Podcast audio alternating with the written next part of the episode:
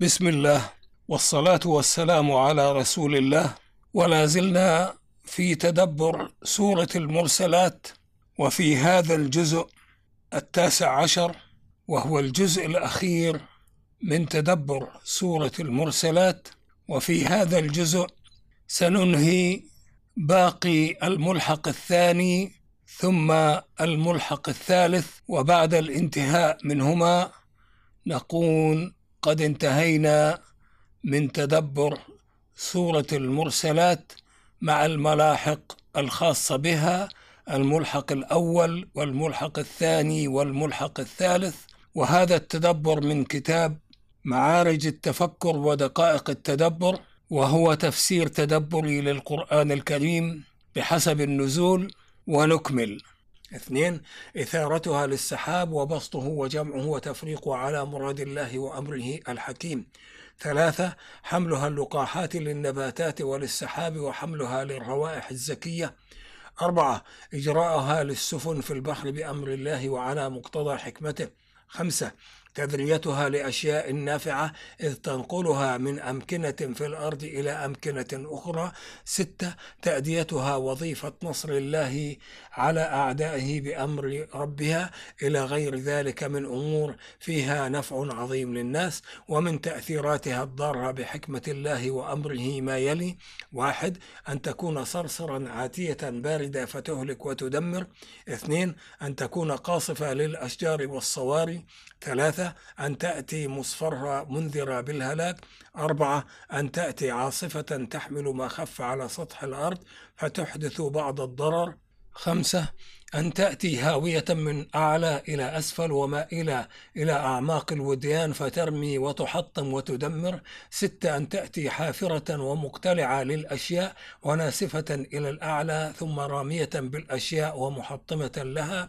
سبعة أن تأتي شديدة عنيفة فتضرب البحار وتجعل أمواجها كالجبال يصدم بعضها بعضا وتغرق السفن التي تجري عليها إلى غير ذلك من صور تأتي بالبلاء والعذاب والعقاب بحسب حكمة الله في عباده. تلخيص وظائف تصريف الرياح.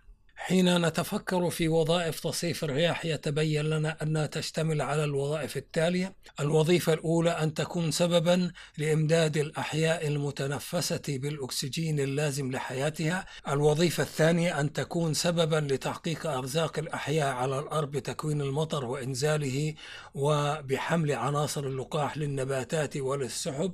وأن تكون سببا لتحقيق منافع كثيرة للناس كإجراء السفن وحمل الطائرات وسوق السحاب. الوظيفة الثالثة أن تكون سببا لامتحان الناس بالنعم أو بالمصائب والمكاره. الوظيفة الرابعة أن تكون سببا لعقاب مستحق العذاب المعجل حتى مستوى الإهلاك الماحق المدمر. الوظيفة الخامسة أن تكون سببا لتأييد المؤمنين ونصرهم على الكافرين أو صرف كيد الكافرين عن المؤمنين. الوظيفة السادسة أن تكون مسخرة لبعض عباد الله المرسلين كما كانت مسخرة لسليمان عليه السلام إذ سخر الله له الريح الرخاء والريح السريعة التي غدوها شهر ورواحها شهر والريح العاصفة. الوظيفة السابعة أن تكون مذكرة بالله جل جلاله وبعظيم صفاته إذ هي آية من آياته في تصاريفها ذوات الآثار العظيمة والجسيمة والخطيرة. الوظيفة الثامنة أن تكون منذرة بعقاب الله وعذابه لكل من يفعل مثل أفعال من أهلكوا في سالف الأيام بأنواع منها وأن تكون منبهة على عدل الله وجزائه المؤجل إلى يوم الدين إلى غير ذلك من وظائف يستطيع المتفكر المتدبر أن يكتشفها بالبحث والتأمل. وبهذا نكون قد انتهينا من الملحق الثاني في تدبر سورة المرسلات. وهذا التدبر في هذا الدرس يتكلم عن الملحق الثالث حول الأقسام الواردة في صدر سورة المرسلات. وهي من المجلد الثاني كتاب معارج التفكر ودقائق التدبر وهو تفسير تدبري للقرآن الكريم بحسب ترتيب النزول وفق منهج كتاب قواعد التدبر الأمثل لكتاب الله عز وجل الملحق الثالث حول الأقسام الواردة في صدر سورة المرسلات.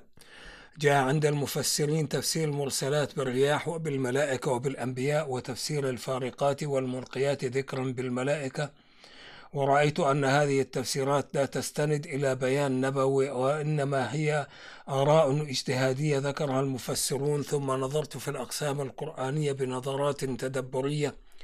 فظهر لي أن الله عز وجل يقسم بآيات من آياته في كونه وهذه الآيات مشهودة أو معلومة لدى المقصودين بالخطاب لتأكيد نبأ غيبي يبلغهم إياه ومضمون هذا النبأ مما ينكرون أو مما يشكون فيه أو تكون حالتهم مثل حالة المنكر أو الشاك أو تكون حالتهم النفسية في قلق أو اضطراب أو حزن أو خوف أو أي انفعال آخر يجعل تصوراتهم للأشياء رجراجة مهتزة غير واضحة ولا نقية فهم بحاجة إلى ما يسكن نفوسهم ويعيدها إلى سوائل إلى سوائها.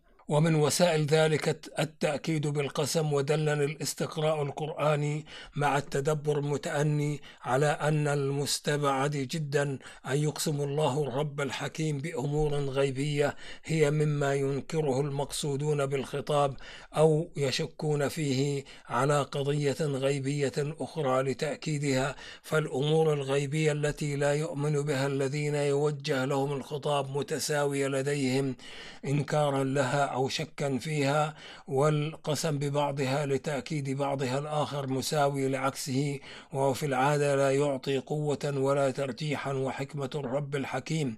أجل فمن غير المقبول في العقول أن يقسم الرب جل جلاله لمنكر البعث أو الشاك فيه على أنه حق بملائكة مرسلات وهو أيضا ينكرها ولا يؤمن بها.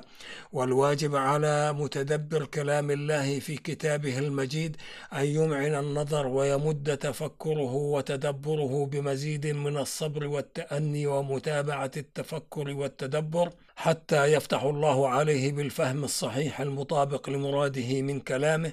هذا ما جعلني أستبعد الآراء التي ذكرت في تفسير ما أقسم الله به في صدر سورة المرسلات باستثناء الرياح لأنها من آيات الله الكبرى المشهودة في الكون.